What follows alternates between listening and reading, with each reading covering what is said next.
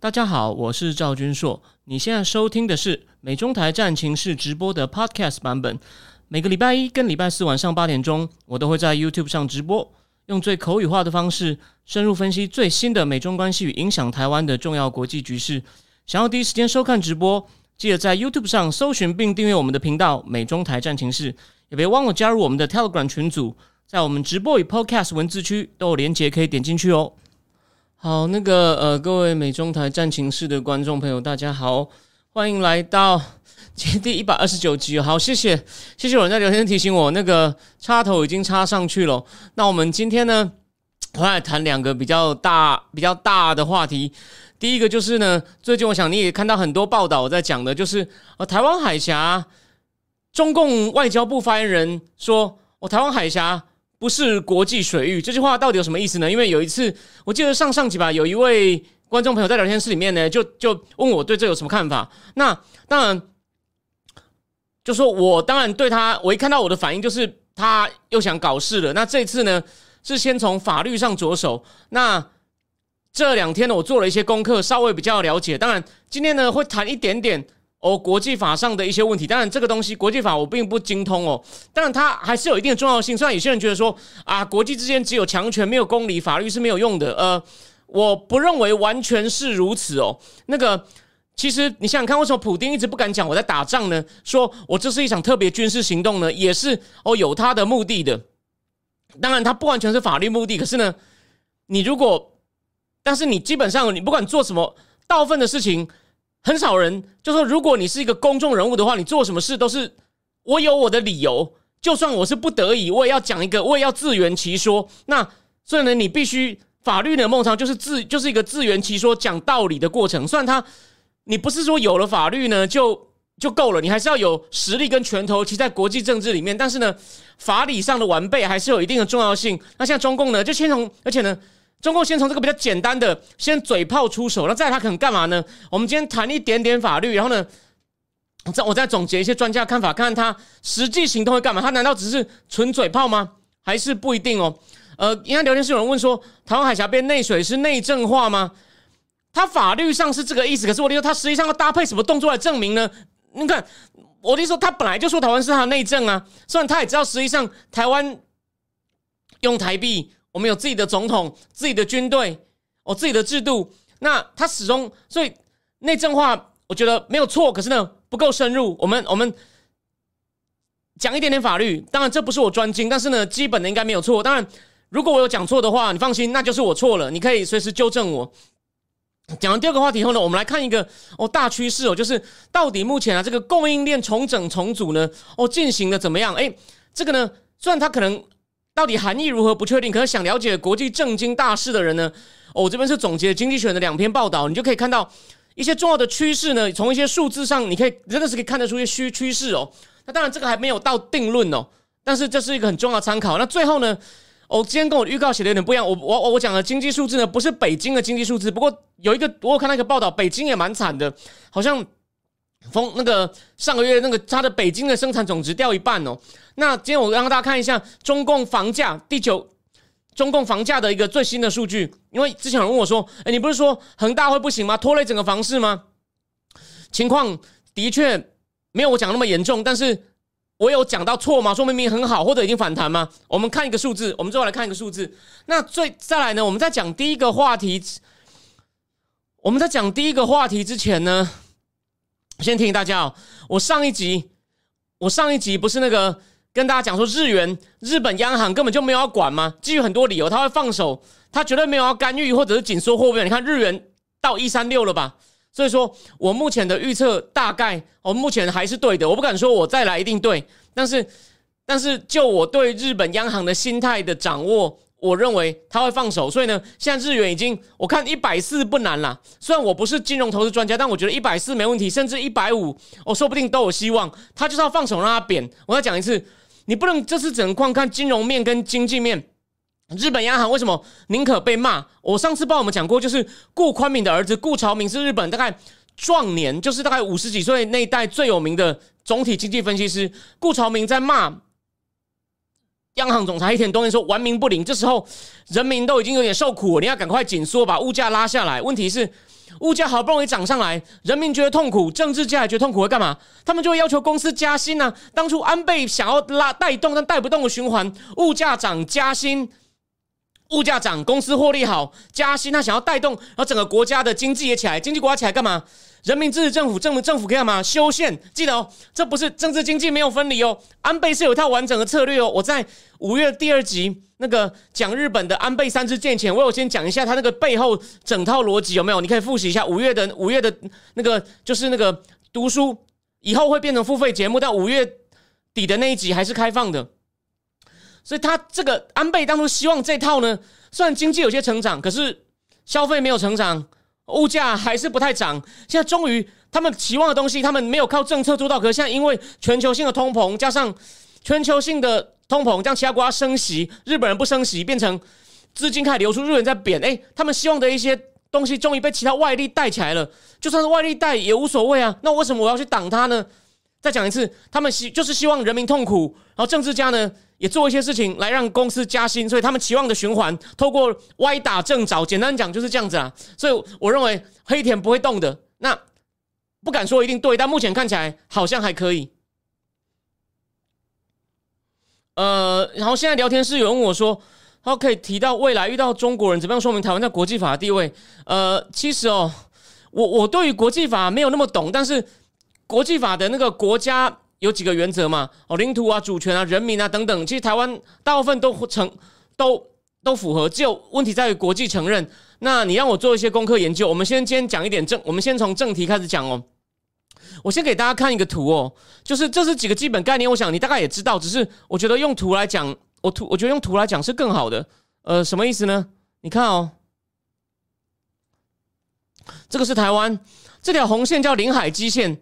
哦，那它怎么算出来？我们想这个这不是重要，它怎么定出来？领海基线怎么定出来？但是呢，领海基线往外推十二海里，哦，这就是我们的领海，哦，这就是我们的领海。然后呢，十二海到二十四海里中间这块叫临街区，就是意思就是说还很靠近你的领海。然后呢，再从这个领海界往外推两百里是经济海域嘛？那经济海域是什么？我等一下再讲。那我先讲一下哦，那领海就很像类似像有点像陆地的延伸嘛，就说这也是你，比如说这。大家就觉得赌神为什么陈金城不小心开枪杀了高义？因为还还没有到公海，所以呢，香港水警可以来抓他，有没有？那可是呢，你外国飞机没有许可，你不能进台湾来，你不能降落哦。外国人没有护照哦，不能进来。那请问外国船可不可以？可不可以进到领海呢？其实外国船都有一个无害通过权哦，就不影响这个领海拥对这个领海拥有主权国家的和平安全秩序情况下，它可以通过无害哦。就是它比如说它不捕鱼啊，然后呢它也不造成污染呐，或者它也没有军事目的啊，哦它它是可以通过的哦。那无害通过比较严格，就你要无害才能通过。那如果是在那我们先把这个图先盖掉，哦，我们我我帮他念一下比较严谨的所谓什么是专属经济海域呢？专属经济区是所属国家，它具有探勘、开发、使用、养护、管理海床和底土及海床跟底土之上的水域的自然自然资源的权利，有这个到两百海里哦。而且呢，在这个范围内呢，对人工设施的建造、使用、科研、环保的权利也有哦。其他国家呢，仍然享有在这个专属经济区里面呢，航行跟航行跟飞跃的自由，所以海空都有。哦。以及与这个航行与飞越自由有关其他符合国际法的用途，比如说铺设电缆啊、管道等。那该国对于专属经济区的渔业跟矿业拥有开发、利用或准许他国利用的专有权。经济海域并非领土的范围，却是国家主权的延伸。它就是我刚刚看到的图的领海基线往外往外两百海里。那那我提醒大家哦，就说。那如果两百里在之外呢，也不属于经济海域的呢，经济那个也不属于所谓的经济专属经济区的呢，那就是公海了嘛。那专属经济区里面的各国船舰呢，它它它有它有什么权利呢？它不只是无害通过权哦，它就是有一个叫通过权，叫做 right 呃 right right to transit passage，它它都可以通过，然后也没有也没有什么严格的权利，那就是我只要不停在那，就是我都我。这个又不就是虽然你对里面经济东西有权利，你有权利对里面的资源有权利，可是呢，这个这个水我本来就有权利过去哦，你不可以挡我。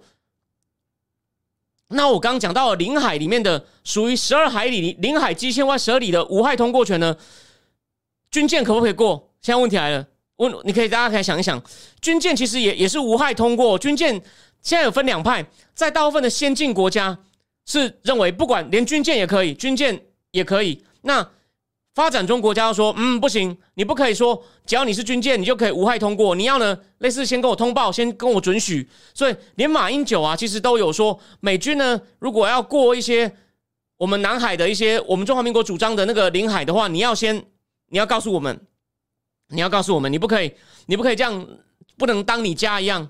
哦，这是这是一个这是一个概念哦。好。那这是一些简单的、很简单、最基本的。我我甚至可能都还有讲错，欢迎纠正我。那现在重点来了，其实哦，那我刚我们再把这个图调出来看一下哦。那如果先不管这个经济经专属经济区，你台湾海峡因为很够宽嘛，所以不管是台湾，假设台湾跟中共一边一国。两边各自的领海才十二海里，甚至所以中间一定有一块，哦，就是领海之外的。虽然中共会说这部分是我的专属经济区，台湾说这是我中属经济区，那只是指经济资源哦。就算中共把台湾划说，哎，这都是这个是我的，所以呢，这边到这边为止都是我的专属经济区。好，那又怎么样呢？就像各国船舰还是有比无害通过更广的，就是我有权利。哦，我有权利通过，我有权利通过。可是呢，到底这个通过呢，包不包括军舰？问题就来了。刚跟我刚讲的领海之内的情况一样，领海之内军舰可不可以过先进国家跟发展中国家？哦，有争议。那现在中共想要做的就是呢，他说台湾海峡不是国际，他说台湾海峡哦不是国际水域，他就是想要去主要的目的在法律上呢是要针对军舰。他要针，他要针对军军，他要针对军舰，他就希望说，这个呢，他就希望说，这个地方呢，哦，不是公海哦，因为我刚刚讲了嘛，你经济经济海域那跟你的领土无关了，那那中间台湾海峡不管两边各自扣掉十二海里，还是有一块是公海，是公海，那他就他的意思说，no no no，当然，这公海的。公海只是国际水域的一种哦，大家想一想，这就变成有点像包含的概念哦。专属经济区的那个算是我专属经济区，可这片海呢，哦也是也是国际水域，可至少里面的资源哦，我有权利哦，我有专属的权利。那如果再远一点，连离开两百海里的呢，那也是国际水域，那就是公海，就是公平，没有人管的。所以呢，如果就。老个老例子嘛，陈金城杀了人。如果巴这个船在巴拿马注册的，如果巴拿马总统不抓他，巴拿马总统跟他有点交情，那因为那是公海，所以没有人管，那就那就那就没有办法。所以现在中共就说：no no no no no，你现在看到台湾海峡呢，那绝对不是在我们的领海跟之外呢，那是没有人管，那那是我们有权利去管，去管，比如说国外军舰。所以呢。他再来会不会呢？比如说，那其实哦，不只是美军军舰，美军舰常通过，拜登政府时期一样，这一点倒是他跟川普政府比勉强还不错，没有没有减少。可是呢，连加拿大军舰也通过过，法国军舰也通过过，英国军舰也通过过。所以中共觉得妈的，大家都来，大家都来示威，是不是？哦，你说就是我好像变成一个国际议题，那那不就开什么玩笑？台湾是中国不可分割的一部分，所以他在法律上，他想先造成这种声势，当然讲了没有用，就像我前面讲的，你干脆讲宇宙都是你，你征服宇宙好了。那实际上，所以再来呢，他可能就会故意，你不要想他不敢，他可能就会派渔船甚至民船去骚扰那种国外军舰，说，或甚至派他的那种。那个叫类似像我们的海巡，他们那个那个叫什么？我现在一下忘了。他们他们的海警，那是海警，说不定就去说，哎，这个这个，嗯，这个不是公海哦，你不可以，你不可以这样来哦。你这这么可能？这有可能，这是其中一种。然后刚刚有人说，有聊天室有人问说，中国经过日本中古海峡通报日本吗？我这边我补充说明一下哦，其实国际法上有个比较细的东西，这是我是参考赖宜中老师的文章哦。他说，有一些比较窄的海峡，像什么直布罗陀海峡、马六甲海峡，那个那么窄都低于十二里了。可是呢，如果一个海峡，比如说它被两块，它被两块地夹着嘛，它上下两块地，它可它左右两边接的呢都是公海的话呢，这个海峡也会被当做是国际水域。日本好像有个叫大大隅海峡跟青津海峡，也非常的窄，可是呢，它被认为是国际水域，因为就是我刚刚讲的。就算有两边是陆地夹着哦，是日本领土，可是呢，另外两边都接着公海的话呢，它也被视为是一种哦国际水，也被视为一种国际海峡，就大家大家都可以用的，不能因为它靠你比较近哦，就算是你的。那可能中共谢谢梁人士的的提问，他可能是利用中共也是直通的理由，说那本来就是个国际海峡哦，我为什么不可以？我为什么不可以过？好，那重点来了，所以第一点。他这样宣布以后，可能会不会有些动作？你看，就就有他讲过，他已经对澳洲飞机喷铝条了嘛，让澳洲飞机的引擎吸进铝条，在北韩上空危险驾驶，让加拿大飞机被迫闪。他在空中已经开始做事了，他再来会不会开始在海上走呢？这是第一步啊。还有另外一种呢，他如果说整个台湾海峡，他如果说台湾海峡是我的水域哦，不是国际水域的话呢，他可能他必他有可能是干嘛呢？他有可能是为了有人在猜哦，有人在猜，就是那个军事专家姚晨哦，他猜哦，因为他说他以前在中共当海军的时候呢，他们就有封锁台湾的计划。那他说他其实现在不敢全面性的封锁台湾海峡，而且呢，你要封锁台湾海峡难度太大，你如果东西两边都要封，你至少需要四艘航母，他现在连四艘航母都没有，而且呢，你就算有四艘航母啊，美国的航母也要轮流整修吧，你不可能四艘都随时可以用的状态。所以呢，他说他也没有能力全面封锁，大家小心了。就记得我节目有一次讲过，还引起蛮热烈讨论的。选东沙、选金门、选马祖、澎湖机会已经比较小了，说不定开始用民船先给你围一下去。不是无人机已经有飞进马祖了吗？飞进乌丘还是东引不是吗？所以他如果再来呢？哦，也不是真的围，他就是怎么讲呢？他就是一步一步试嘛。他如果呢，先把你围起来，让你紧张一下，然后呢？大家开始要骂的时候，就散掉了，就说我们渔船不能过去吗？我们渔船不能过去吗？哦，那不是，那我们本来就我们的领土啊，就跟你讲，台湾海峡不是公海啦，有没有？所以他为什么要这样做？重点就是我的预测，所以我对这件事的分析就是：第一件，他要在国际法上先建立正当性。这边再提醒大家哦，他在黄南海已经这样做了，在黄岩岛，因为它不是有个九段线嘛，南海的九段线。菲律宾的黄岩岛也也是总在它的中共宣称的领海范围里面，所以呢，菲律宾的渔船在那边作业，中共就干扰他说你不可以在我们的领海里面作业。越南的油井，哦，不，中共也去破坏他的油井吗？越南能钻油井，结果就让越南越南不就针对中共的那个工厂打砸抢，还波及到台商吗？我们只好在门口贴国旗说我们不是中国公司，我们是台湾人的工厂。哦，不要这样，这就是因为南海的纠纷，中共怎么样？中共都是先用讲的，然后再来就弄一些，甚至靠一些民间民间伪装的船，我去这样弄你，让你怕，造成事实，造成事实以后就说啊，你认了，因为他当时拼不过你就往后退。中国说，你看，我们合理的来驱赶你，然后你也承认了，你也不敢反击我，你看大家都承认，那就是我们的，那就是我们的。因此，然后有人问说，哦，可以填，刚有人说可以填海造地吗？不行，你用填的不行，那这样的话。我填了，那就是我的，那大家都想填了，填海造地是不算的。大家就记得，不是以前中共南海在争论吗？那个礁啊是不属于岛的，岛是同陆地。可是如果礁是退潮才看得到那种啊，不算陆地。你不能说这这块我占了，那就是我国领土，所以呢，附近是是我的领海。哦，不，不能不能这样，不能这样。呃，南宝海那个海鲜船中共领土吧，那艘船算啊，那个。那个这样讲了，如果陈金城是在那上面杀人，中共可以逮捕他，中共可以逮捕他，没有错啊。好，所以所以说我这边第一个话题的重点其实很简单哦，就是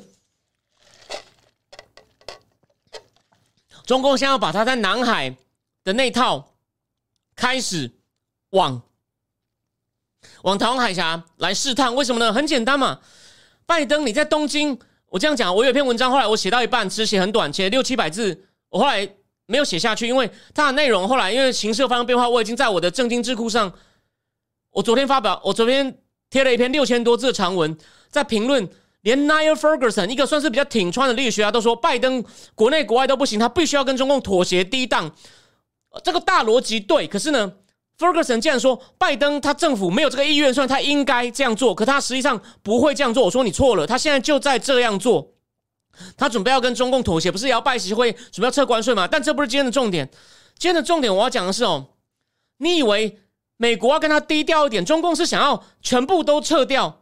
这是我反复讲过的嘛，所以他每次都鬼吼鬼叫，都说美国坏事做绝，好处占尽，你一直在欺负我、霸凌我，然后呢？污蔑我，这是中国外交部不是发表一篇两好几万字的说美国对华的误解，也在为拜习会谈判有没有在堆高筹码？他就要把它讲成美国你欺负我，所以你现在要做对的事，把什么东西撤掉。那但美国基于很多理由，也就说他他不愿意撤。我倒不认为说是拜登，这不叫强硬，就是他因为基于很多理由他不能撤。那中共怎么办？我要先做坏事，你要我不做坏事可以吗？好，那你要撤啊，你要我不只要撤关税啊。某些科技制裁要不要撤掉？你领事馆要不要恢复？类似不止华为啊，你中兴要不要把那个把我们从实体名单上摘掉？这些东西，还有你可不可以乱制裁我们的官员？甚至你你可不可以在指控我们有集中营？他可能那他要怎么样堆高筹码？用骂的，目前看起来拜登政府就让他骂嘛。啊，拜登政府也不会，当然拜登政府也不反击啊。那现在他怎么办？只好把事情继续搞大。为什么？因为拜登政府怕冲突啊。我现在讲的这个逻辑，你要是看我的文章，你你要就是我的框架哦，你不要以为我只是在聊天哦，你去观察这些东西都存在的哦。那其他地方没有人这样子讲这么仔细哦，所以这次又来了。但他不敢一下玩太大，那玩玩太大，可能拜登政府他在压力下不得不反击，就很像。但是拜登在东京说我会我会保护台湾，那那那中共的确还没有到正面冲突，他真的目前能力还不够。就算觉得几年内会发生战争的，不管是谁说 not now，还可能还要在一两年，还要在两三年。那可他现在呢？基于很多理由，就可能他要一方面堆高筹码，一方面国内情况那么糟，有没有？银行开始到处都领不出钱的新闻越来越多了。那现在怎么办？我们当然要耍点威风，干嘛？用蚕食的，这就是在蚕食。他现在法理上说，我这样做没有错，这本来就是我们的，这就是。你讲白话一点，你先先不要管那些国际法、海洋法上的规定，什么通过啊、无害通过啊、经济领海啊、什么专属经济区啊、临街区等等这些东西，你就记得一件事：他现在就要讲说这一块本来就是中国的，这是这不是公海，这不是公海，所以呢，我有权利管你。然后呢，再来。可能弄起一些冲突，然后就跟美国说：“你要我怎么样摆平啊？”就上次我讲的嘛，小流氓在逼车嘛。你不是在东京说你会保护台湾吗？好啊，我看你是嘴炮还是你你敢拿出一些动作来吗？哦，这就是问题，这就是问题。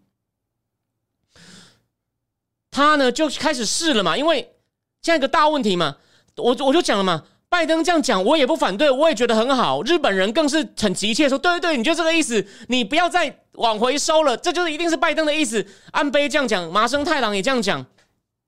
可是问题就来了，老话嘛，中共讲，我们现在说啊，他嘴炮了。那美国这样讲，到底是不是嘴炮呢？诶，中共想试试看呢？你想想看，没有什么好输的啊。如果拜登硬起来，我就退就是了。那如果如果拜登政府开始跟我协商呢，那我不就赚到了？就是我说不定可以换到一些东西，然后呢，一下子国内情况那么差，人家也觉得哇，习大大威啊，那就可以三连任了。而且你有没有想过，就是这就是拜登政府最大的问题，你讲了呢，你没有足够的 credibility，人家就开始哎，你这样讲，那我们就来试试看呢，看你是不是能够说到做到啊？你看我现在这样讲好像尝试一样，但是我认为，我认为事情就是目前就在往这个方向走。你，我再讲一次。这个不叫什么以美哦，不是那个某某某一天到晚又乱扣人家帽子哦。你们，我再讲一次，我每次我也不反对他这样讲。可是拜登政府为什么每次被每次讲到会不会保卫台湾，就是大家们争论战略模糊变了没有，都有什么情况？这很重要，我帮大家复习一次。阿富汗被搞砸，人家问你说，那你台湾会不会也搞砸？因为你看起来这么草包啊。就是我也相信你不想搞砸，可是你的能力，那当然只能用问的嘛。然后呢？后来中共飞机不是十月一直来，拜登也是上直升机前又被问到，然后他又莫名其妙讲说：“我跟习主席有个协议。”我觉得他可能讲错了。然后再来就是 town hall meeting 又被问说：“中共那试射超音速飞弹的，人家看起来那么强啊，你有没有准备好啊？”虽然那个可能不是直接针对台湾。然后再来就是这次嘛，东京人家说你乌克兰虽然你给他很多武器，你也没有要派兵啊，所以乌克兰其实现在国土跟人命也受到很伤损伤惨重啊。那如果再来换台湾呢？就是他每次的，而且你事先。下面警告普京，警告半天也没有用啊！你们看到，每次都是被人家怀疑，被人家怀疑，他只好说：“请你不要怀疑我，我不会搞砸。”但是你们看到，已经搞砸两次了。那你想想看，你反过来想嘛，这就是这不叫做帮中共讲话，这叫知彼知己。如果你是习近平的幕僚，我比较能干，虽然我觉得习近平身边也对一堆草包了，但是比较能干的幕僚，你会不会想说：“哎，习习大大，我们来试试看吧。”他这样讲。对吧？那哎，当然，他讲是这样讲，就就类似我像，如果你是有订阅正定智库的，或者是你有，或者你有看那篇，我有开放一些试读，你应该也知道主要意思。Ferguson 就说，你比如国内分分裂那么重，国内通膨那么重，还有乌克兰战争，如果现在中共又给你逼车一下，你你敢你你敢再调动资源，说全国军人同胞们，我们一起来打共匪吗？还是又派 s o l i 跟杨洁篪说，哎哎哎哎，不要冲突，不要冲突。然后杨洁篪说：“我管你的，怎么样？我就是不怕你，反正我们的人民关在家里都饿死，也不会敢反抗我。我们想干嘛就干嘛，你想怎么样？然后就暗示，就很像表面上强，底下手就在那边比，有没有？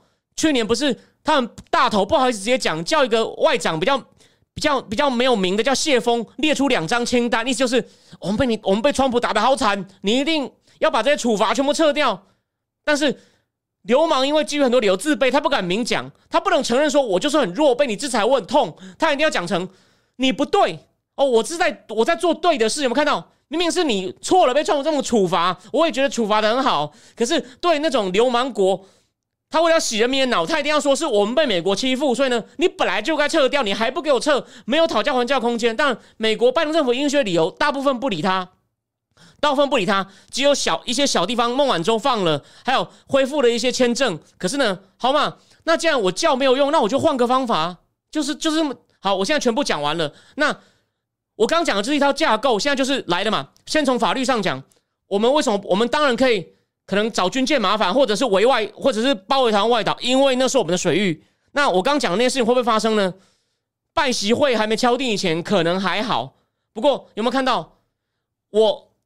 如果有在看我脸书的，我不是有一次整理出我说两个礼拜前很多不好的讯号，然后我那篇文章我整理出六个不好的讯号，最后我就写说应该几天之内军机就要来了。结果是我写完四天后，二十九架军机今年第三多。所以哦，这就是第就是这个主题呢本身其实也没有很复杂，就基本的国际法。但是我在预测未来，但是一个月内拜习会还，但我认为拜习会应该好。最后讲一下我的预测。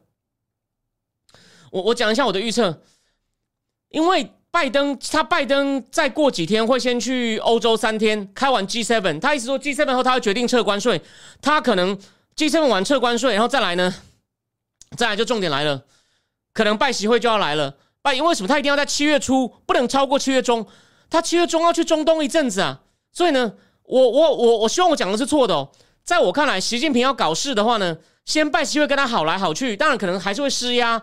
然后呢，就先故意留个留个伏笔，就是故意说我已经告诉你，拜托你这件事，你为什么不做到？就故意讲成美国欺负我，然后趁拜登去中东的时候，去求另外一个独裁者穆罕默宾萨拉曼的时候，求一个小鬼，哦，他才三还不到三十五岁，应该才刚三十五岁的时候，中共那时候在东亚搞事，等于就是弄成乌克兰也有事，台海也有事，拜登还去中还去搞，还在中东那边搞不定，有没有看到？这情况很惨呐！你以为我讲的很高兴吗？就算我讲对了，我的分析能力还可以，又怎么样？我希望不要发生，但是我目前我看到的感觉就是这样子。对，现在，所以呢，我我希望，呃，我讲的东西不要对，但是供你参考。所以呢，我今天就从这个国际水域，因为我觉得这是个讯号，就是他已经在暗示你，我下一张牌要怎么出了。而且呢，他先空中又大规模军机再出，我觉得这几天说不定还会再来一两次，因为拜习会还没有完全敲定。他每次拜习会在敲的时候呢。或者是杨洁篪跟 s o l i v a n 要见，或者是 Blinken 跟中国外长要见以前呢，他就会将军机大规模军机来绕，屡试不爽。哦，我在有我在六月初开放的那篇里面有写到嘛？OK，好，那第一个话题先讲到这边。哦，大家有什么对我刚刚那种比较惊悚的预测呢？不过我在提醒大家哦，我刚刚讲的都还是属于试探性，它不会造成，但大家不要恐慌，因为那就是一种试探性的动作，它不可能。你你去你去围外岛，他只要不发射炮弹哦，不去抓不去不去抓我们的人，你就是淡定，就是你演呐，你演呐，你我知道你演，所以你国内都已经领不出钱来了。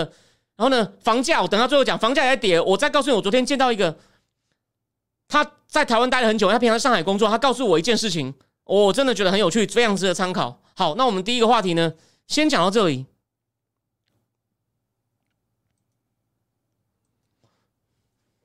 好，第二个话题呢，第一个话题哦比较沉重哦，第二个话题呢就比较比较营养一点，虽然这还不是决定性的，就是目前呢，你看到发生这么多事情，那全球的供应链的变化情况，我到底如何呢？的确有很多变化在进行，那所以呢，我这边呢，等于是提供大家一些初步的一些现象，还有呢，提供大家一个怎么变对全世界比较好的架构。那大家就记得，我今天没有做广告，我说我帮我的正赵军硕正金智库做广告的时候，我都说。从第二次世界大战之后呢，国际社会每一个十年都有一个主题。那每一个十年的这主题，我今天就不重复。可是呢，这个十年我也是忽然，我终于领悟到了，就是叫做冷战幽灵的反扑。也因为冷战幽灵的反扑，它伴随着供应链的重组，所以呢，《经济学人》那篇文章就说，像这种，就是在这个这个 decade 里面的这个 new kind of globalization 新的全球化呢，是关于有关什么呢？About security, not efficiency，就是它是关于安全，而不是关于效率哦。上一轮的全球化是，不管我是哪一个国的国家，我不管我要去哪一个国家，不管那个国家是威权，我不管是那个国家是威权还是民主，只要有利可图，我做生意不会被抢，有适当的环境，有好的法律哦，那我就去那边投资。可现在呢？这种就不是全部经济考量了，变成哦有安全考量，那就是因为什么？就有点像冷战幽灵又回来嘛。冷战时候大家不要忘了，不是也分成共产阵营、民主阵营，然后共产阵营里面还有经济合作理事会，那就是以前另外一个跟美元对抗的集团嘛。我在呃。上个上个礼拜四的那个付费直播里面讲的去美元化的时候，不是都有帮大家复习一下那种国际基金体系的演变吗？那就是因为可以有时间比较多，可以讲比较深嘛。所以你有兴趣，你还没有订阅的，你也可以。你如果觉得一年一下子要订十二个月太多的话，你可以订一个月听听看哦。如果还是觉得。不够有兴趣或你没有时间，那也没关系，你听这边这个时事就好。那个就是哦，从一个比较 fundamental 更基础的哦，去探讨更深的一些话题，但跟我们现在的讨论呢，绝对都有关系的，并不是说我两套不一样的东西，像自助餐两个没关系，一边混一边素哦，你只能选一边，其实是可以兼顾的。好，那他说我在这个年代，在新的这个供应链重组过程的，现在各国的优先事项是什么呢？是跟你觉得可信赖的人做生意，和。在一些跟本国政府友好的国家做生意，当然它可能会带来什么缺点呢？保护主义，政府政府的规模又扩大，还有呢，恶化目前通膨的局势。那为什么各自会这样呢？我们就仔细的讲一讲。我们会先我们会讲很多例子哦，因为这个东西还在演进中，所以还没有到定论。就是跟大家讲很多例子。那这个呢，比如说，那这边互顺便讲一下嘛，这种东西就是你在一般台湾新闻媒体上比较。少看到，也不是完全没有，但一般的新闻短短一则，我的节目呢就讲的比较仔细一点。这种是最新的变化，那我最新变化牵涉到比较深的话题呢，就在付费直播里面讲。哦，就是这样子。像，好，那我们继续。那所以呢，他们就精选就提醒说，政府跟企业要意识到啊，我们在追求安全为考量，跟信任的做生意，跟友好的国家在友好国家投资呢，至于呢，不要。去变成过度的保护主义，政府规模太大或恶化，尽量不要让恶化通膨，你还是要考虑到经济效率，也就是说求取一个平衡啦。那呢，一方面要维持开放，又增强供应链的韧性。所谓韧性，就是不要让供应链又像断掉。那为什么供应链会断掉呢？这我们就等一下，我们再一个一个讲。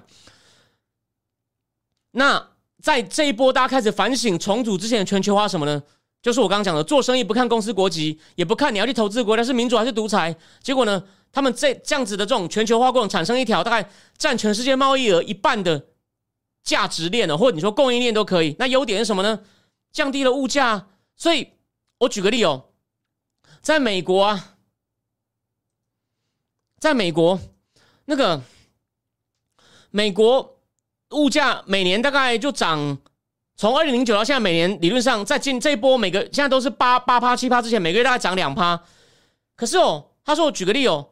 纽约时报啊，在二零零九的时候好像一份两块，那如果你每年涨两趴的话呢，十年之后大概是四块多嘛。可是纽约时报现在一份是五块，那为什么每年的物价指数看起来只有两趴？到到到今年为止，哦，到去年都还是涨两趴。那为什么物价实际上你看一些基本的民生消费品，这不是指美国情况哦？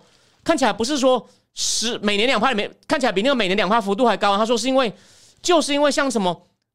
iPhone 啊，一些比较大的电脑啊，这种比较贵的东西，球鞋啊，甚至一些衣服啊，因为全球化从中共从中共或者从柬埔寨啊那边来，因此呢降低了物价，那些东西把单价比较高的拉低了，不然的话呢，我每年的你去算那个消费物价指数，绝对是不止二。所以第一个优点，全球化降低了物价，我让十亿人甚至十亿更多人脱贫。这十亿人主要是来自于中共，主要是中共，中共最多，东南亚可能有一点，其他地方其他地方真的是占相对少。然后呢，让中共变成一个工业化的国家。那缺点是什么呢？在这种全球化世界，进资金进出金融市场，才会造成很大波动。像亚洲金融风暴啊，或者像阿根廷啊，阿根廷现在好像利率已经扛到到不几十趴了。有些国家那种资金快速流动，真的会很惨。所以呢，像巴西，巴西近期最近这么差个话题哦。巴西现在总统那个很右派的 Bolsonaro 要选，但他有很多争议，他也敢很敢呛拜登。他跟拜登见面的时候呢，拜两个人相看两厌嘛。我忘拜登讲的东西比较官僚，意思就是说你要好好维护民主，暗示他说你呢做了太多那种破坏民主的手段。巴塞纳尔就说我们国家要办选举，我们希望我们国家的民主，我们国家的选举呢，我有信心绝对公开透明，可以审计，就在暗示拜登你不合法选出来。但那不是重点，你知道巴塞纳尔的对手是谁吗？就以前当过总统的鲁拉，鲁拉呢后来因为贪腐案，洪泰伊斯认为他觉得他是被政治破坏，也关在牢里，而且他在牢里，他的太太还在他在牢里的时候呢。过应该是在牢里面过世了。鲁拉之后再选，鲁拉是没有受过正式教育，从巴西的乡下到首都，跟着妈妈，应该是首都还是圣保罗吧，擦鞋，所以他连讲话有时候文法还会错，因为拉丁语系我会一些，我会一些，我基本上会西班牙的文法哦，那个文法真的有点复杂，他没有真的上过学，他有时候文法倒会讲错。可是他当巴西总统的时候呢，左派通常会干嘛？发钱。弄太多社会福利，哎，鲁拉这次其实有做很不错，就是他有一个很很有创意的措施，比如说你要去上学，就给你补助，就你爸妈你让小孩去上学，所以不会牺牲小孩的福利。那个，但是呢，而且呢，鲁拉为了怕资金流出，鲁拉还是维持高利率，因为拉丁美洲有些国家就是让银行贷款，通货膨胀，利率降低，就是我们要鼓动鼓励本土工业，然后呢，甚至鼓励，甚至要让政府。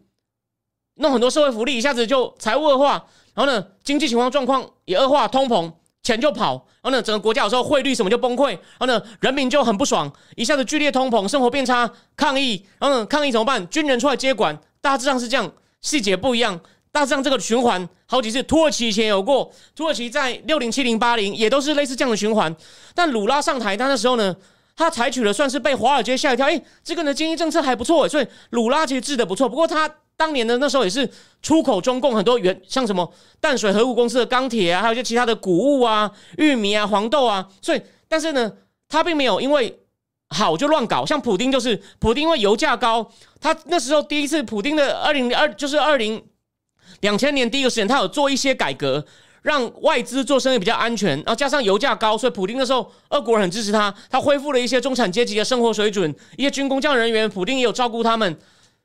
鲁拉呢也有类似的东西，就是他那时候呢，因为有些你不要以为说只要外部环境好，出口很多哦，这国家要水涨船高。有些拉丁美洲一些那种民粹领导者就会开钱开更凶，但鲁拉没有，他经济政策还蛮保守的。然后呢，社会福利措施呢，诶，社会设计比较创意，还真的有效果。所以鲁拉其实当初很受欢迎，可是后来他被牵扯到一个贪腐弊案，应该跟那个石他巴西的石油公司有关，但细节我没有追。而且他的接班人就是那个女的嘛，罗塞夫也也应该也被判刑，鲁拉也被判刑，他这放出来他也要选，看起来他有机会打败这个哦，有有机会打败这个 Bolsonaro，他有机会哦打打他有机会打败这个呃呃 Bolsonaro，但是我要讲的就是资金进出让金融市场波动大呢，就鲁拉当初当的时候呢，他算解决这个问题，阿根廷就是少数。就是阿根廷后来他们都要用跟美金一比一锁住，不然他们批锁会跌到就像韩元一样跌到跌到不知道哪里去。像斯里兰卡现在也是啊，币值大贬嘛。不然如果它币它的汇率还太高的话呢，一下就换光了。那现在斯里兰卡连油都没有了。举例嘛，全就全球化除了第一资金这种金融波动，让金融市场仍有波动，让整个国家可能经济会被扫到以外呢，先进国家的工人的失业有没有？所以我说我们的付费读书会以后会。美国的你可能都已经听过一些，但所以美讲美国工人那本中文书，我只讲一点。我们讲一本法国的，在讲边缘法国，就是法国除了几个大城市以外，很多地方呢，就是黄背心抗议最盛的地方。有一本书在讲这个法文的书，我们十一月来读。哦，那本书已经很多英文书都在引用它了。那因为没有翻译出来，连英文版都还没有，所以你们愿意愿意订的人呢，还蛮就是说，就是让我就是吹嘘一下。可能很多英文世界，你会比英文世界的人早看到这本书的内容。我来我来告诉你主要内容，是一个法国地理学家写，叫《边缘法国》，在讲法国先进国家的工人如果失业，然后呢，然后呢，国民议会就是极右派勒庞，他们就进去了。这边再插个话题。他们这次拿到八十九席哦，其实才是最大党。他们是单一党，左派联盟那个不屈法国党为首，左派联盟他们他们的那个什么，他们那个那个简称叫 NUP，为什么叫 NUP？M M U P E，Nouvelle Union，Nouvelle Union，新联盟，New Union。然后呢，N U P P 是什么？那个 Party Socialist 就是社会主义党。一什么 Ecologist 生态？因为法国的绿党实力比台湾强很多。虽然不够强，但是绝对跟台湾绿党，你根本就不知道是有谁是不一样的。左派联盟拿了一百四十八席，可那是很多党，真正最大党其实是就是哈松布勒哈松布勒邦纳修纳了，又国民联盟拿了八十九席，所以他们现在就是要找马克龙麻烦。这个我们后面有机会再讲，目前还有点不明朗，还处在混乱过程中。好，那先进就是先进国家工人失业，啊那。国民联盟就开始去那种小镇，但你不要以为他在那边像讲我们这么严肃的话题，他就在那边帮他们办活动啊，什么插花会啊、跳舞会啊，可能办到后面呢，再再穿插一点证件，然后呢，当然不可能勒庞亲自来，就一些党工从巴黎来的党工在跟你握手，慢慢争取，然后呢，等他们有感情以后呢，再开始讲，你看马克龙会把你卖掉啊，马克龙不照顾你啊，他只跟资本家勾在一起，他是 le président de la riche。就是 the president of the rich 有没有？然后他们就会觉得，嗯嗯嗯，哦，简单说是这样。哦，细的付费直播我们再来仔细谈。十一月大家再等一下。好，那继续讲。那最近呢又发现什么呢？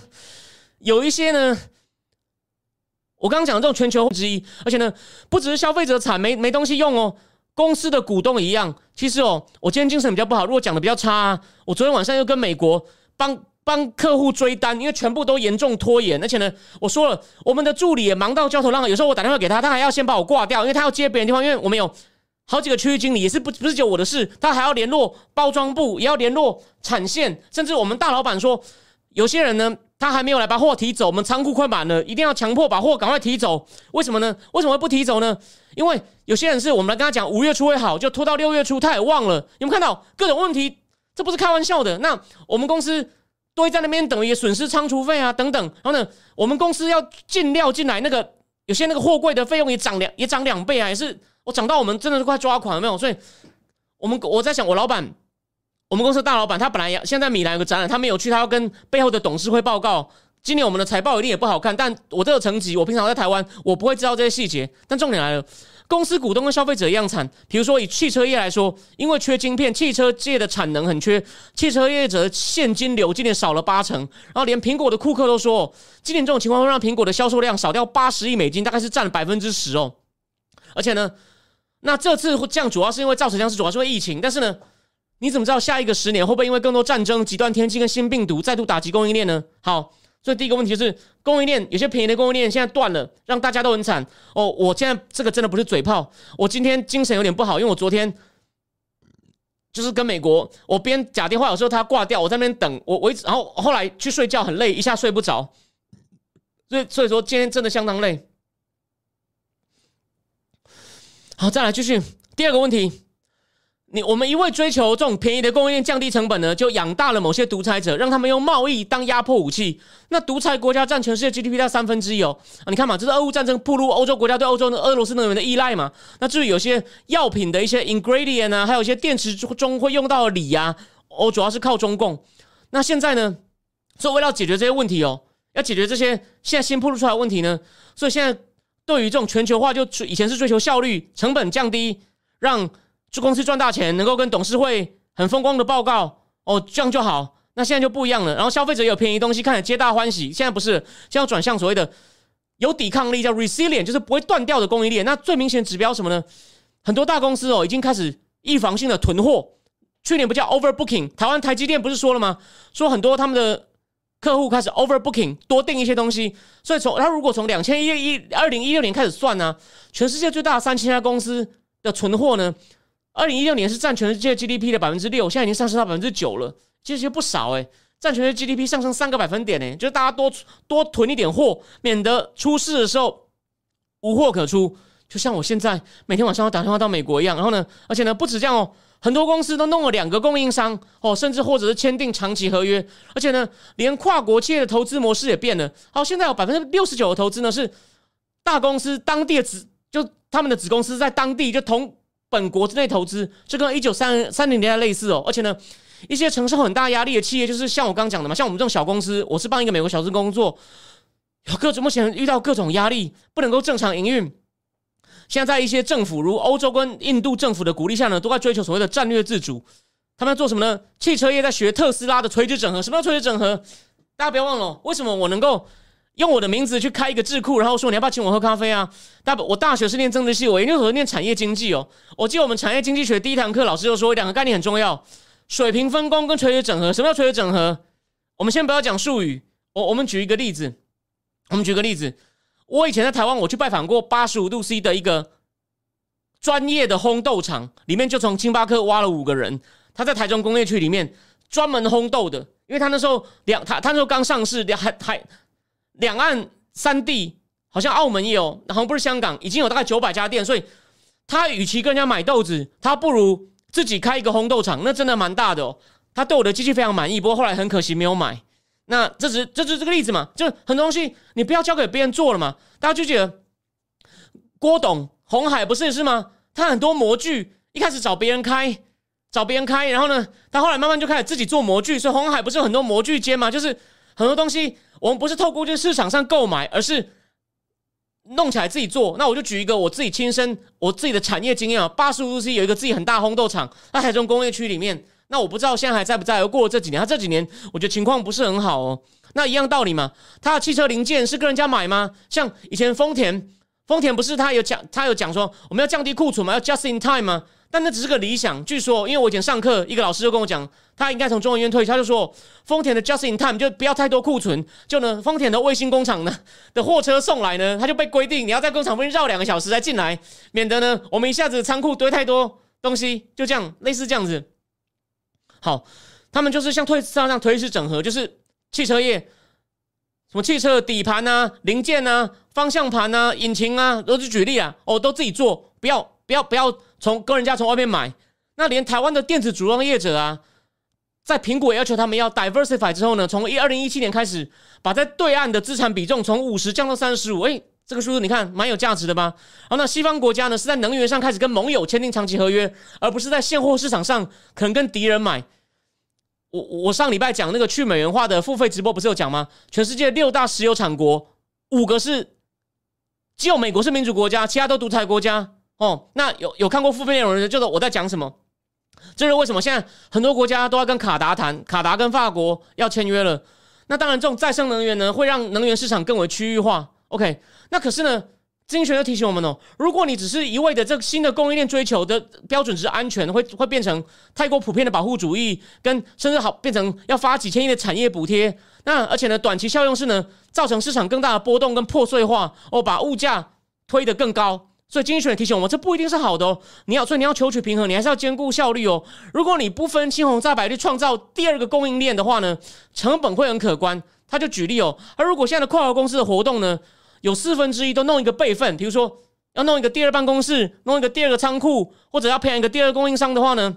他说，你弄这个备份的话，你年度的运转跟财务成本会超过全球 D D G D P 的两趴，所以要提醒大家说，你这样做现在是有它的道理，但是你要做要有节制哦。政府跟企业记得要有节制，要增强供应链强度的关键不在于移回家，这不叫 onshore。Onshore 没有，我们全球化是 offshore 移到海外去，它不在于 onshore，是 diversify 要多元化。然后他提醒我们要从哪里做，他也他也承认这个东西有必要做。有些东西被独裁国家掐住脖子，就很像反过来，中共不是华为被制裁后就说，我们晶片都做不出来，我们有很多东西，他们列出大概二十项被卡脖子的科技，就是美国不卖你，你就干瞪眼。所以华为现在每一季那个手机的财报失血的多难看，有没有？那才是川普政府的威力啊！而独裁国家呢？他们他们独裁国家反过来能掐人家脖子的呢？是什么呢？指他们在全球市占率超过十趴，而且呢不容易找到替代品替代品的贸易商品，这个占全球贸易量百分之十。经济学说，你针对这些风分散风险就好，但是呢，你分散风险的过程呢，你不要用国家介入，你还是交给市场，就是简单，就是讲白话一点，就是有些东西被中共掐住了，你看看东协能不能做嘛？所以有人就说，拜登政府是想要找东协国家去转移这供应链。我是看到大陆有个大陆的微信上有人这样讲说，拜登政府想这样做。虽然我们常常骂他，哎，我真的希望他能够很积极推。他如果能做到这样，那就那就川普政府没做到，他有做到。目前看起来雷声大雨点小啊。亚太经济架构 等所谓供应链韧性，到底他有在执行吗？他有执行，我一定鼓掌。刚刚说我不应该以前那么激激烈骂你，我希望有这么一天哦。我继续。那经济学人就问说，政府有能力把这件事做好吗？就是。分散供应链，他认为有可能因为短视跟偏狭而搞砸，但总之就是你要在安全跟经济效率间找到平衡。好，这是大架构。那我们再看一些更多例子哦，比如说现在苹果不是已经移到越南吗？所以呢，掀起当地的抢人大战，而且呢，连中共的厂商他们也知道情况不对了，他们开始往墨西哥叫做 Monterrey 的这个工业区呢，开始往里面挤，在里面要买厂房，为了什么？要为了就近供应美国市场。而且五月呢？三星还有那家叫 Stellantis，那是菲亚特跟呃那个叫什么保时雪铁龙合并后的公司，还有现代呢，他们一起宣布要投资八十亿美金在美国设电动车厂。哦，这就是你看，这就是大家开始在供应链的重组转移，有没有？在在设厂地点改变，而且呢，再帮大家复习一个数字哦，全球的对外直接投资叫 FDI（Foreign Direct Investment） 在七八零年代呢，占全球 GDP 的百分之五，到了两千年中期，就是二零零五年左右。哦超过百分之五，差个超过十倍，也占全球 GDP。那在一九八八到二零零八年这二十年中间哦，贸易占全球 GDP 的比例从百分之三十七到百分之成长到百分之六十一耶。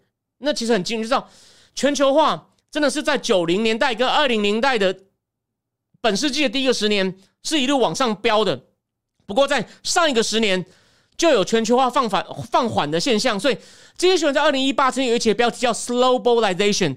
放慢的全球化，然后我常常讲到那个 Morgan Stanley 新兴市场研究部主管 Rushir Sharma，他也说，这个上一个十年是美国重回光荣，它的美元变成更多人用它来交易，然后呢，美国股市占全球的分量变多，他的金融霸权回复，还有什么呢？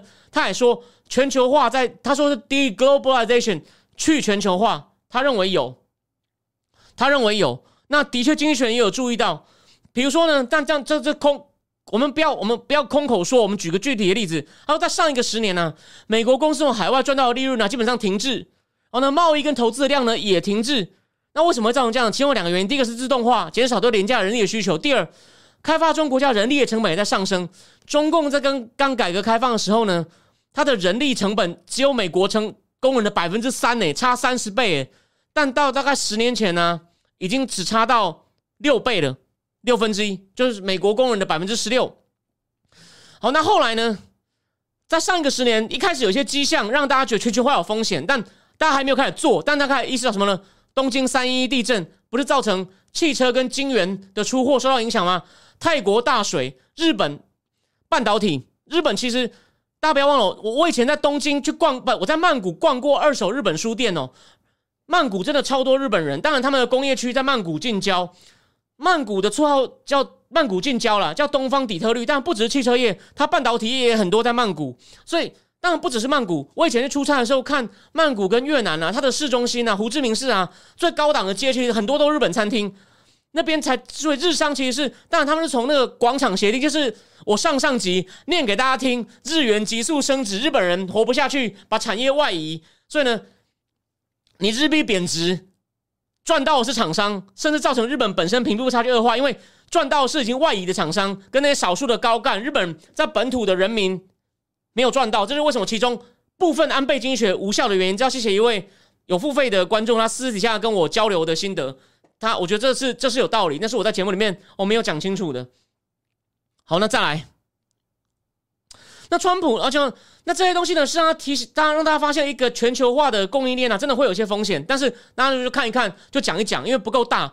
川普开打贸易战之后呢，企业高管开始在谈论转移生产基地。哎，有些台商的确回来，不过呢，他说他只是讲讲，大家还没有实际上开始动。所以经济学人就提醒我们说，这到到二零一九年呢，在化学、电子跟纺织这些主要行业哦，还是有超过四分之一的这种供货商呢，还是在中共。所以那中共不怕，就是我不怕你打怎样。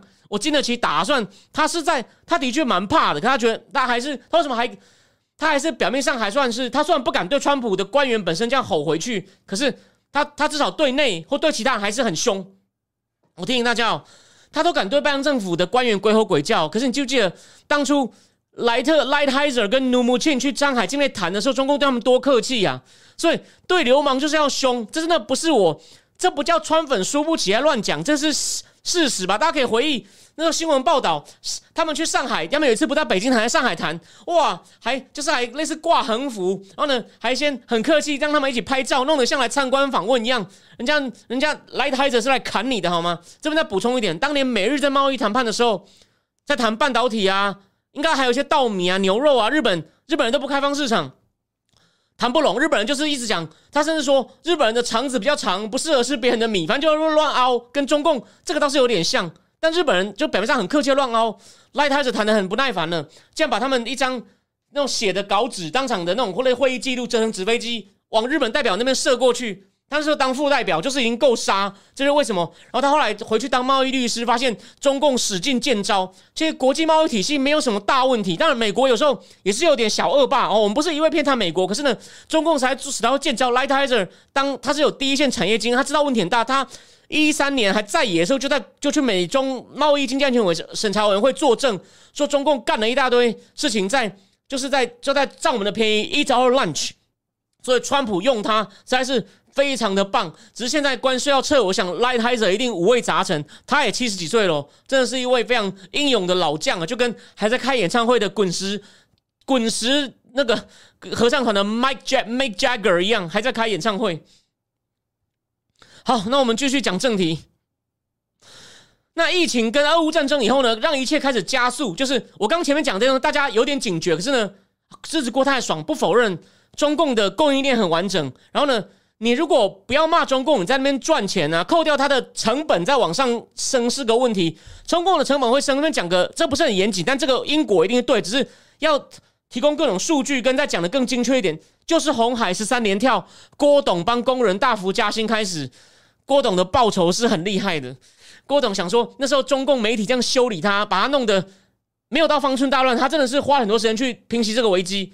他就开始大幅调薪，让中共的薪水，连那时候帮一周刊写专栏的张五常都讲说郭董这一招高啊。他说我我还在想他到底想干嘛。郭董就是反过来将你一军，让你这个生产基地成本大幅提升，让你这慢慢失去竞争力。郭董的报酬，这这个真的很厉害。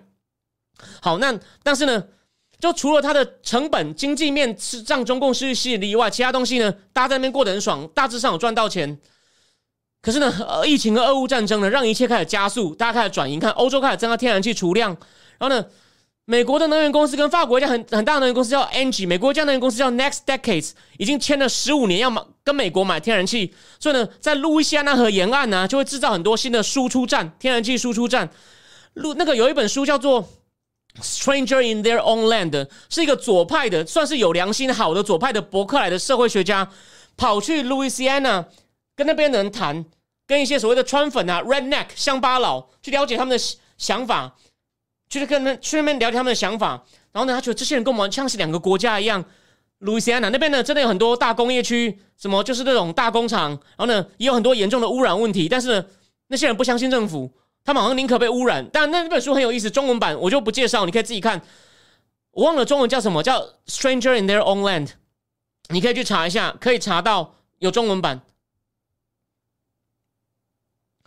刚你，然后电视有人问说，日本会爆发金融危机吗？不会，我等一下最后再很快讲一下。那我们继续讲哦。现在连有些资深的民主党员都在讨论哦。据说有一些传言，他们在讨论，我们是不是不要反对那 Keystone Pipeline，就是被拜登政府上任第一天又取消的 Keystone Pipeline。然后连制造业呢，也开始看到他们对于过度依赖某些国家、某些地区的忧虑。比如说，现在有一百多个国家，一百个一百出头，占了全球这些国家就占了全球 GDP 的九成以上哦。他们都已经有官方的产业政策，比如说。要投资基础研究啊，要保护特定产业免免于国外竞争啊。不过呢，我们还没有看到任何证据呢，显示先进国家的产业真的在回流。美国制造制造业的产出里面呢，有些那个零件啊，中间材是从进口是进口来的比例还在增加。可是呢，美国在工厂跟仓库上的支出只比二零一零年的早期呢多一点点，比七零年代、八零年代比还是少很多。那整个 OECD 国家的那个制造业占 GDP 比例呢，平均就百分之十三呢，很低哦，史上最低。可是呢，就说他们没有 offshore 还没有回流，可是呢，的确开始从中共移走。哎，这边我就给你一些很有趣的数据，就供你参考。虽然还没到定论，在海外发生很多变化。第一，找额外的供应商嘛，这边给你更更多的数据。麦肯锡调查发现，有百分之八十一的所谓供应链上的大头，像什么乔交生啊、三面这种公司啊，都在找替代供应商。而高盛也调发现，美国在扩大供应商国家的来源，其他先进国家也是。当然，你多找供应商，并不代表供应链就比较强韧，或是比较不会断。他说，如果除非你总产量也能扩大。你果总产量不变的话呢，你不一定能够解决。但是的确有在做。另外呢，前面有提到嘛，增加存货。但再来就最困难的决定是什么呢？你要不要垂直整合？就是你什么东西不要跟别人买了，弄进来自己做，成立一个部门自己做。在美国已经有了。他说，美国的电脑产业呢，跟二零零二零零两千年第一个十年的中期比呢，垂直整合程度增加百分之五十。它怎么衡量呢？总营收都是流入于同一个产业内的公司，而不是流到产业外的供应链。我已经多了百分之五十营收，你看都是业内的公司，就是我们自己自己赚，自己赚哦。再来还有汽车业的垂直整合，从三年前开始也在往上跳。那而且中共的在电动车电池还有电动车电池的原料处理上有几乎寡占性的地位嘛，所以现在很多跨国的大汽车厂呢，在建造自己的电池厂。那个印尼嘛，那个印尼总统 Jokowi，Jo Jokowi，他在拉 Elon Musk，这个我有在。稍微再跟，也许我研究完以后，我再跟我们节目里面再来讲。他他说你你不要靠中共啊，你像什么宁德时代啊这种电池厂吗，甚至有些大汽车厂自己投资矿业，为了要那个锂呀，有没有看到？所以你看汽车业也在加深垂直整合。那这边他还提供我们数据，有一种有一种投资叫做 Greenfield FDI，Greenfield Foreign Direct Investment。什么叫做 Greenfield？就是建造新办公室跟厂房的投资。中共在二零一九年哦。收到这种 greenfield investment，就是建造新办公室厂房，像德国很多大公司还在增加对中共境内投资。可是呢，这种全球性的 global 的 greenfield FDI 呢，中共在二零一九年的占比已经不到百分之十了。但在十多年前，二零零五年左右，中共占全球这种厂房跟办公室投资呢，占到快两成诶。所以你看，已经折半了。所以中共的吸引力在降低。而且呢，OECD 组织总有四十个成员国，经济学人告诉我们个数据。现在他那中共境内的投资已经少于撤资，就是出去的比进来大的国家呢，已经在四十国里面有八国是这样哦，就大家在走人喽，人走茶凉。他说，在二零零五年的时候，十六十七年前呢，所有国家都在往里面走，都是投资大于撤出。现在呢，有八国有八国是撤出大于投资哦。你看有没有发发现那个 party 好像好像没有那么热喽？美国在美国公司在中共境内的雇佣人数也在下降，但在亚洲地其他地方增加雇佣，像菲律宾啊、新加坡啊。然后，二零一五年呢，比较大的民主国家中共境内的投资总额呢，超过这比在其他东亚的其他国家呢，投资总额还多两成。就中共一国比在东亚其他国家投资额还多两成。现在反过来了，有没有？其他国家在东亚其他国家投资额大于中共境内了。然后，二零二一年呢，OECD 国家呢从中共输入大概七千亿美金的中间财，哦，就像一些原料啊，哦零件啊，我们也包括我们公司，我们公司也占一些些，哦，还有晚上都不能睡觉。他说，但这个二零一二，可是这跟三年前比哦，只是微幅增加哦，所以你看放缓了。但同期从越南增加了七成，呃，越南啊都赚到了，甚至柬埔寨啊，甚至连泰国可能都捡到一点，泰国制造业有一定的实力哦。哦，那而且去年全世界最大的投资案呢，已经都不在中共境内喽。是哪三个呢？以色列要在德国开晶片厂，三星要在德国开晶片厂，最后他举到台湾哦，连台湾在 OECD 国家的投资呢，比十年前比呢翻了翻了两倍多。所以你们看到这些数据都告诉你，供应链真的在进行一些变化。但现在讲一些结论哦，还太早，还太早。然后。哦，五毛先生来了，欢迎他。所以最后我们就先讲到这边。那再来呢？我们最后呢？我们来，我们我我我们我们来讲一个最后一个很快的主题哦。因为有人就问我说：“你不是说恒大不行了，中共很快说不定就有崩溃吗？”对，某种程度我又错了一次。但是呢，我给大家看一个图哦。中共的房价，你看跌跌跌，你看连五跌。上一个月，这个月好像还是跌零点一七，上个月跌零点三。中国房价最新公布还在跌。据说有个地方，我我现在一下忘了哪里，好像在义乌小商品的义乌，你只要是第一次买房的啊，前三年好像不要付本金，只要付贷款利息就好。你看，开始在各地有一些放水的动作，希望能够买气弄回来。虽然说他说封城完之后呢，这个月的新屋的销售量终于成长百分之二十六了，因为之前实在太少，销售新屋的销售套数有增加了，可是呢。房价前七十大城市的房价还在跌，所以我讲了嘛，你恒大啊，你不让他放手倒啊，癌症慢慢扩散，虽然说他不会马上死，所以我讲的算错，可是呢，你以为他身体就好了吗？赵林说要乱讲吗？No，癌症还在发作。现在我们看到，今天就是这个话题，我今天没有列入主题，可是你也看到了嘛，银行河南银行领不出钱来了，你去要钱就把你健康码变红码。江西江西的一家农行哦，还不是小的村镇银行哦。这一天只能提一千块，然后呢，连深圳都有银行好像领不出钱来了。你就记得上次我们还闹时候说你们的银行都领不出钱，我不是讲过，只是刚刚开始吗？你以为这是零星的案子吗？No，No。所以我们这边做个总结哦，一下九点五分了。对，有人有人有聊天室有人说，对啊，好像我用大蒜交易房屋的案例，好像好像我有看到，我有看到，我有看到，但细节我没有，我我没有去查。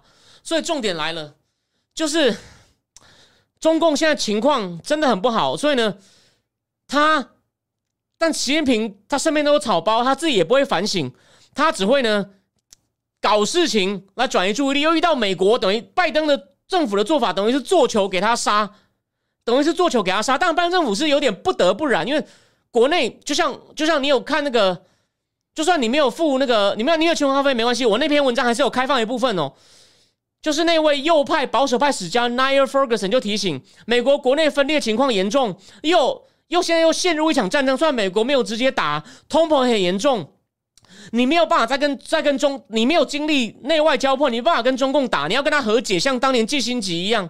可是呢，中共不是苏联呐，你不要忘了一件事，苏联那时候已经，当年一九七零年代苏联也是一个老化的共产主义政权，没有想扩张了，所以美国来求和。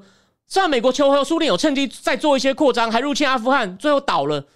但是呢，所以但那并不代表基基辛吉在下一盘大棋，并不代表哦。这个这个细节就先不要讲太多，我我我可能下一次再延续这个话题。那但是呢，苏联虽然因为美国跟他求和，是有在开始做一些蚕食动作，可是呢，苏联并不像。苏联之前可没有被川普这样打到鼻青脸肿，川普团队不要说川普本人好了，所以呢，中共他那种基于很多理由，他根本就他要他要先把川普东西先搬回来，所以呢，他现在就他很不他处于一种很恐慌、很不理性的状态，他不像苏联懂得，我就跟美国好好谈谈完了呢，我再想办法从其他地方捞好处。中共是像疯婆一样叫嚣说：“你给我撤掉，你给我撤掉。”这绝对不是我在那边危言耸听，我在夸张。这是谢峰自讲，你美国坏事做尽，好处占绝。你不相信我的，你想一想，去年在阿拉斯加杨洁篪怎么样叫嚣的？说好开场每人四分钟，他讲了十，他讲了十几分钟，然后那种嚣张的语气。然后七月天津会谈又来一次，有没有？然后后来终于两边开始谈密室了。密室的时候，当然我相信没有那么，没有那么夸张。可是呢，每次。两边要谈以前，飞机就在台湾这样绕，就是你不要以为我不敢哦。他就处于一种很蠢的状态，他不像苏联已经有点老迈，他懂得跟美国适当妥协，所以就算拜登要跟他和，但拜登背后有压力啊，他让太多会被骂，所以他每次都是跟中共讲你要听话变乖乖。中共想说开什么玩笑，你欺负我还不够吗？中共这样想当然是帮自己找理由，可中共他真的是相信了，就很像邓家华相信自己是帅哥一样哦。就是你把我欺负人还不够，你一定要给我撤，不然我就跟你没完没了。所以攻守意味啊，有没有？我再重复一次，我我是这样去思考的哦。你不一定要接受，但是。我如果我这个思考框架目前能够至少能够抓到中美关系、中美台关系演进的方向。台湾不幸就变成一个棋子，但是有时候也会对台湾有些好处，所以呢，我也不会说一味的批评。如果在当棋子的过程中能够对台湾政策有利的东西，蔡政府就要尽量去争取。哦，就这么简单。OK。对，最后讲一下，因为聊天室有人说腾讯要去裁员。哦，昨天吃饭的人呢，他终于要回上海。他平常就在上海工作，就是我在上海认识的朋友，马云底下的一家。叫河马先生哦，裁员裁的一塌糊涂。然后本来以为解封完会有报复性消费，报复你个头啦！那么多人那么久没有工作，可能工作都丢了，房租都交不出来，去哪里报复性消费？反正河马先生裁员裁的很严重。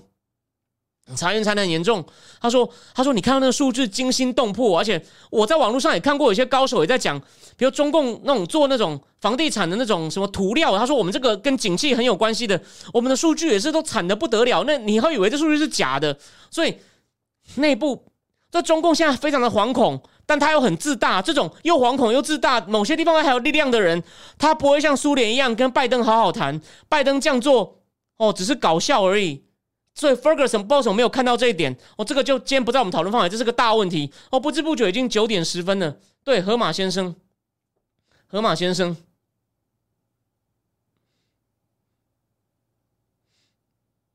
哦，邓家华觉得自己超帅的，哦，真的啊，你不知道吗？邓家华觉得自己超帅的，他他每天晚上都会开直播，然后在那边露那个大门牙，好像很爽的样子。中共就是有这个问题。他坚持要你觉得他是帅哥，你不可以这样欺负我。好，那然后要看到拜登政府热脸来贴冷屁股，他更更嗨了。我这样讲听起来好像很不学术，但是我们就继续看下去吧。哦，好，最后，好，最后有人问我，有人说日本刚那个日本，我觉得那个话那个问题很好哦。他问我说，日本会不会爆发金融危机？不会，大家你不要忘记一件事，日本的国债都是他们大部分是他们自己买的。所以呢，就算他他也他违约也不会爆发什么大没有撤资的问题啊，没有而且没有撤资，没有没有没有那种大家恐慌性撤资的问题啊，外人买的很少啊，然后日本人其实也蛮蛮服从的，所以日本不会有金融风暴问题，它就是慢慢的停滞，已经停了三十年了。然后呢，就是我跟你讲的嘛，你现在看到那些，虽然说他现在就是要故意让人民痛苦啊，人民痛苦反映给政客，政客压迫岸田去压迫公司加薪嘛。那安田可能会用各种政策优惠，或跟公司瞧，你要加薪，他就是要让你倒逼改革。然后他现在这些痛苦呢，并不会造成那个，就是 Catherine 刚刚问的，会不会引发金融风暴？但你说会不会引起各各国竞相贬值？哦，我我认为不会，因为第一，各国现在的外汇都比较多了，不像九七年那时候很多国家，因为他们被吓到以后，各国外汇储备都变多。第二，中共不敢，中共如果现在敢放开货币啊，会恐慌。那就是大家踩踏会发生，像印度场很多集会都发生那种踩踏，中共绝对不敢，中共会打肿脸撑胖子，中共就是硬要觉得小孩堵水坝，他觉得堵，他如果跟日本玩竞争性贬值，那那个水坝的力量瞬间会那个他堵不住的，他有一百只手都堵不住，所以我认为日本这样贬呢，虽然会有一些副作用，但是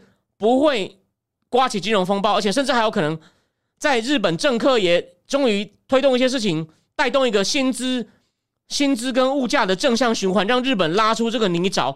我没有把握，但是我认为有希望。哦，这就是我初步的看法。我会再回去想一想。OK，那原则上就这样。然后最后，因为下礼拜我还要讲一本书，所以我会想一想。原则上是礼拜一直播了，但是你让我再思考一下，因为因为一些原因，我也许也许会临时性的调一次到礼拜二。如果确定，我会在。